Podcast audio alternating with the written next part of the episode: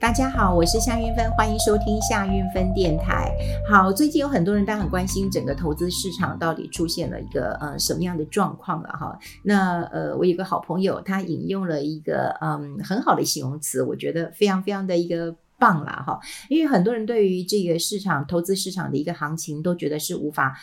掌握的，那就会觉得很奇怪说，哎，那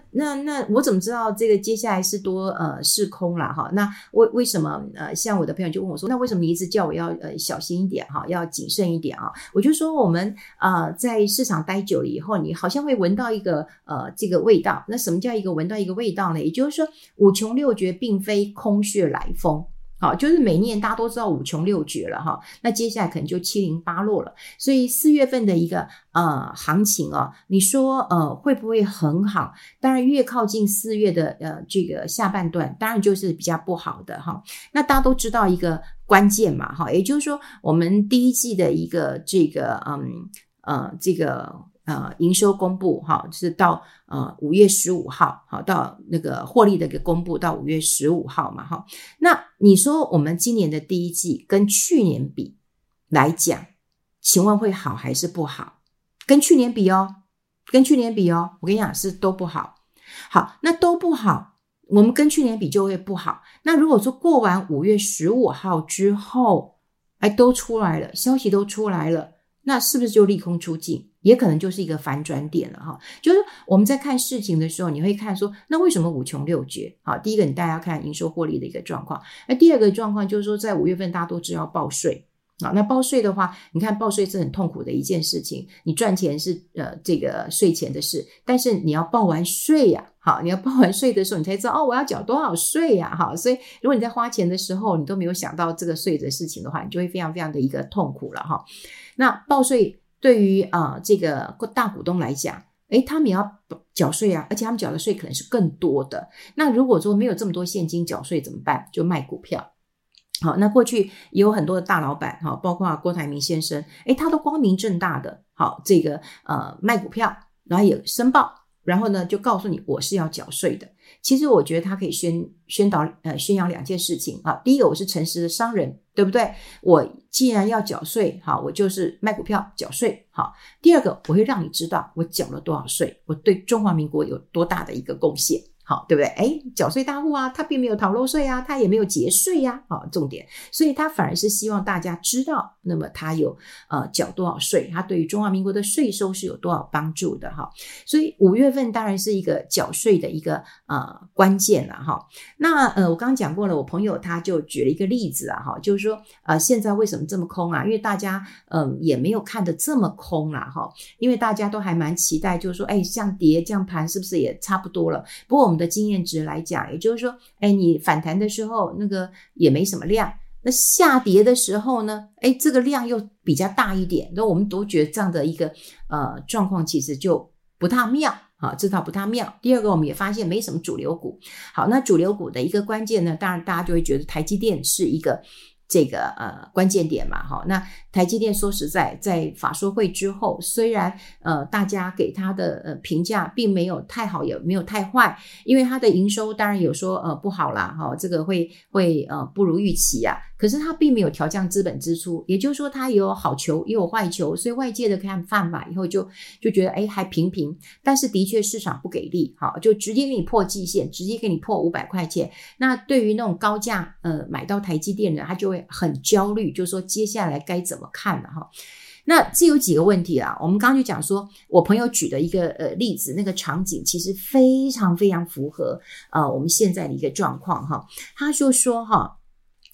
就是每一个人都盛装的打扮哈，这个男的呢非常的英俊，穿着这个卡西豆，然后呢打扮的很入时，女生当然就是晚礼服了，浓妆了哈，那要去参加一个景气复苏的party 哈，因为大家都会认为说，好，那你升息 就到顶了嘛哈，到顶之后慢慢也就降息了嘛哈，那降完息之后呢，诶，其实股市要迎接出来的是什么？诶，可能就苦尽甘来啦，对不对？因为之前升息的话可能会让一些企业的成本又增加了，那降息之后呢，如果能够熬过比方说景气的一个不确定性，那景气又慢慢的可以复苏，企业的成长又可以起来，那不就是又另外一波的多头了嘛哈？所以每一个人都要期待就是景气复苏的一个 party，就觉得不错了，应该是快要到了，所以每一个人都盛装打扮准备去参加这个 party 了啊。结果呢，那个主人忽然告诉你一件事说，不好意思，日子搞错了，我们要延后3个月才能够来进行这个 party。 那这个时候你是一个摇高逼嘞穿着晚礼服的小姐，或者是你是一个鲜肉，你穿着这个西装笔挺的哈，还精心打扮了哈，那你该怎么办呢哈？这个时候你能做的一件事就是回家把礼服脱掉，把妆卸掉，好，大概是这样子。那现在就是一个休息嘛，对不对？等到这个主人再告诉你说party来了，你再做准备啦。好，我觉得现在的市场氛围的确是有这样的一个状况了哈。比方说在台积电法说会的时候呢，虽然市场在之前就有一些杂音啦，比方说营收第一季就是不太好啊，那基本上第二季也有可能不好。好，那当然董事长刘德英有讲了，就是说对第一季的这个营收不好，但是他讲资本支出并没有变，好，并没有变。那我们就要来观察一下台积电为什么好这个外资看好，可是他也卖，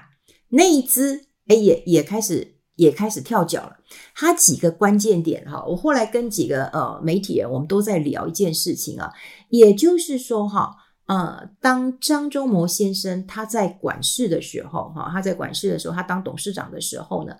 他对于景气的一个，他是一个创业家，那么这也是台积电他创的哈，那他可以很清楚的告诉你，因为他就是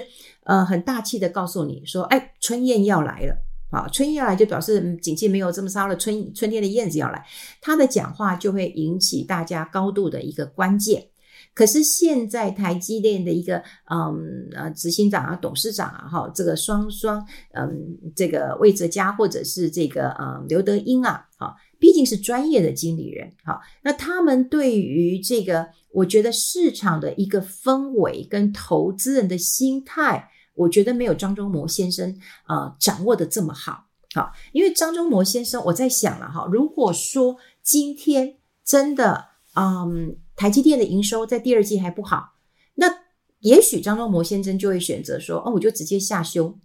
我全年的一个营收嘛，我就先下修了。好，那我因为整个半导体的市况其实是不如预期的哈，这个消息大家都会知道嘛哈，不管说我们国内台积电国内建厂的时间放缓嘛，而且你半导体景气回温的状况也不如预期嘛。好，那所以之前有传出来说会下修资本支出，但后来是没有。但除了资本支出之外，我们要关心的是你营收。好，营收第一季没有达成，那如果没有达成，大家也会猜嘛，你第二季也不好，那你为什么不直接下修？好，当你一个好学生，但台积电当然是好学生了。好学生如果他说对不起，我考试成绩不会这么好啊，我本来都是每年都会考100分的。好，但是他就先告诉你说那我接下来的期中考我可能只有90分。啊，那因为不管什么因素啦哈，因为我没有时间读书啦，或者是我怎么样，我感冒了，我确诊了，所以我接下来可能只有90分了哈。当然还有一个理由的是90分了，可是好，如果他今天考了92分呢，你要不要给他拍拍手？他今天考95分，你要不要给他鼓励一下，说你真的表现不错？可是你会想他100分那个降到95分对不对？他少了 5%那以前我们是少一分打一个板子的要打5个板子可你反而会觉得他很好，你是鼓励他的，因为你告诉我你90分。所以我在想就是说张忠谋先生他可能比较容易去掌握到这个就是群众的一个心理，毕竟他当董事长这么久了，这一次他一手创业，他有一个历史的尊荣跟尊贵的地位，因为护国神山嘛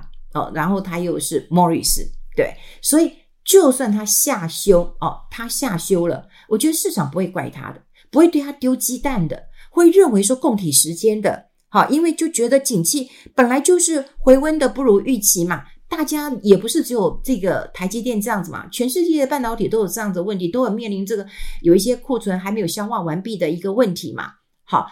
如果张忠谋先生他可能就会说，那我就下修。好，那下修之后如果没有这么好再跟上来的话，那市场对于台积电还是给他100分的。可是呢也有一些比较资深的人讲说，好，你第一季这个下修一点，你第二季要不要下修？如果你第二季也下修，你不就凌迟投资人吗？对，你为什么不把坏消息一次讲？那后来我就跟他讲说，不大一样，因为毕竟刘德英跟这个魏哲家他们都是专业，比较像专业的经理人。好，这台阶不是他们创的嘛，好，我觉得他们就会比较保守谨慎，那也不是坏事，只是每个人的风格并不一样，好，并不一样，所以他当然不能够大胆的去讲，因为还没有看到，他们的确是还没有看到我第二季要不要修嘛。好，所以他当然没有像这个张忠谋先生可以这么大的大气啊，因为我刚讲过了，张忠谋先生是有江湖地位的，好，他在这国内绝对是一等一的一个资优生的，对不对？他讲的话，不管讲怎么样，我们都会觉得，他说的对，他说的好，对，因为他就是一个资优生，市场对他的包容度其实是非常非常高，他就是一个好学生。那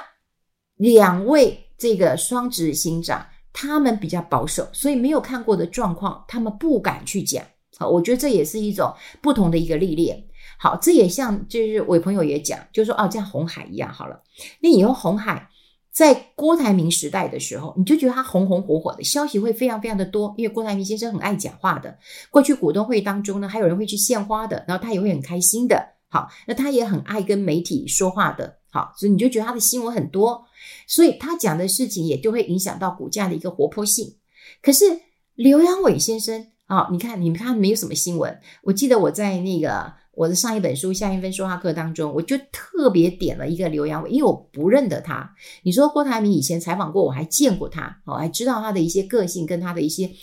行事风格。那刘扬伟我是真的都没见过，但是我从媒体当中我就可以看到他的一个性格，他就跟郭台铭先生完全不一样。所以我也问过很多记者，我说刘扬伟是一个怎么样，他说无趣的一个人。可你不觉得刘扬伟先生也交出了一个蛮不错的一个成绩单吗？对不对？鸿海不管是做电动车的或做这个其他的一个领域，慢慢接到一些订单了，他其实一个稳扎稳打的型，但他就是因为无趣，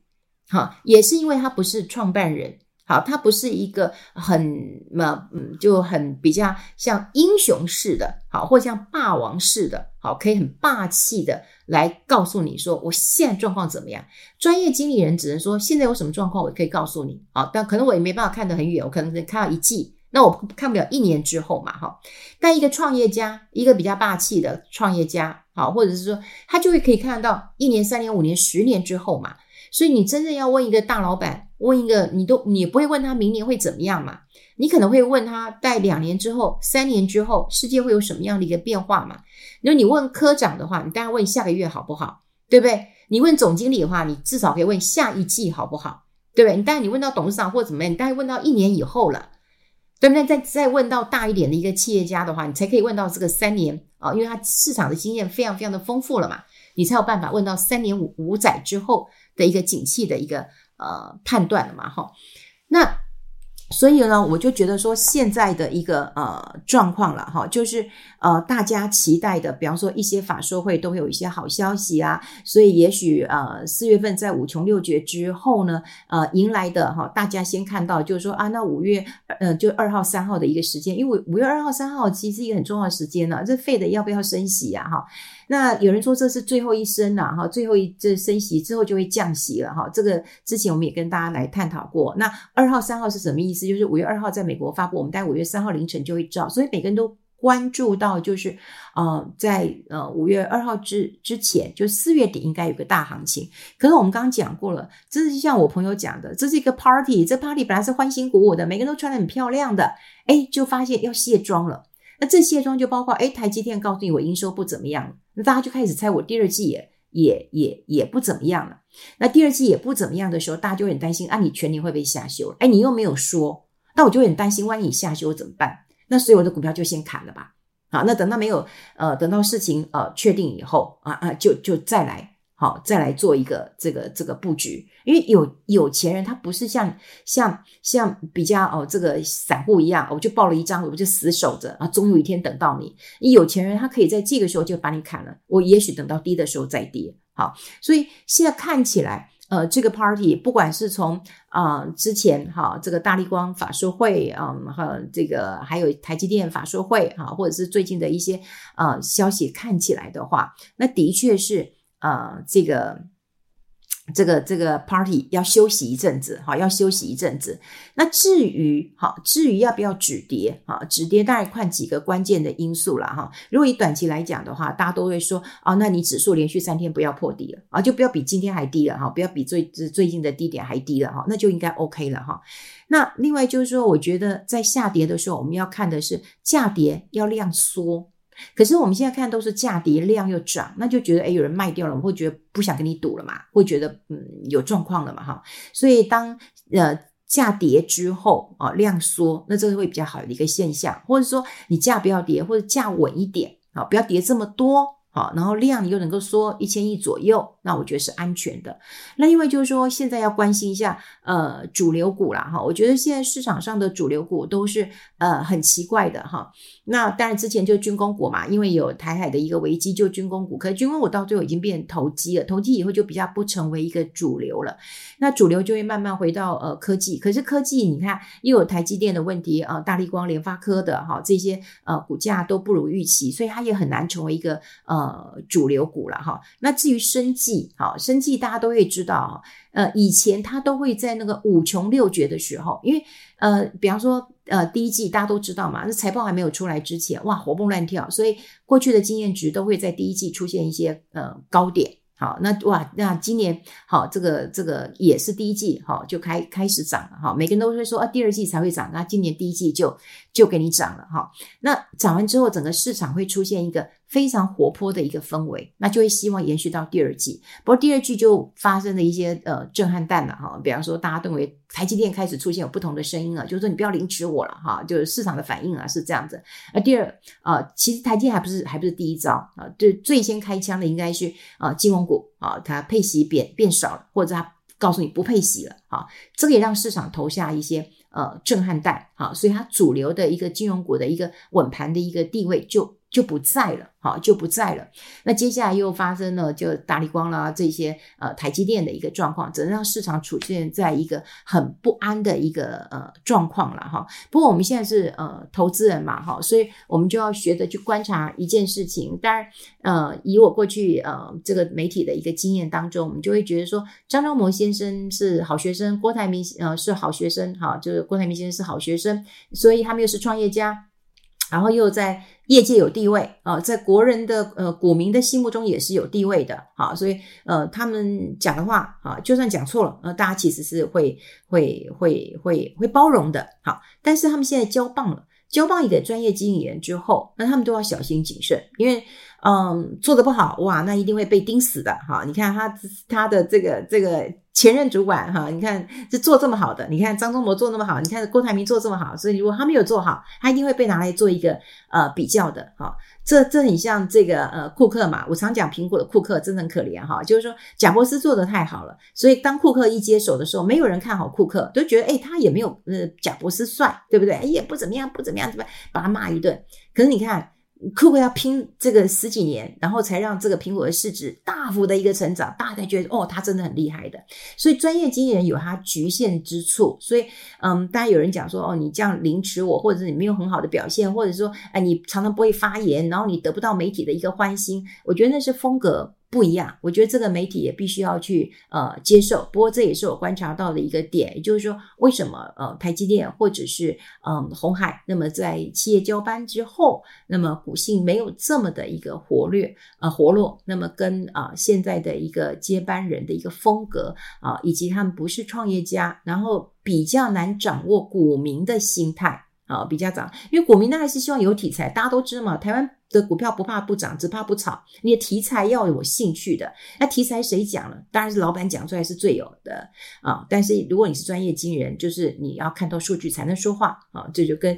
霸气的老板是有所不同的，在这边也跟大家来做一个分享了。好，谢谢大家的收听了，我们下次再见喽，拜拜。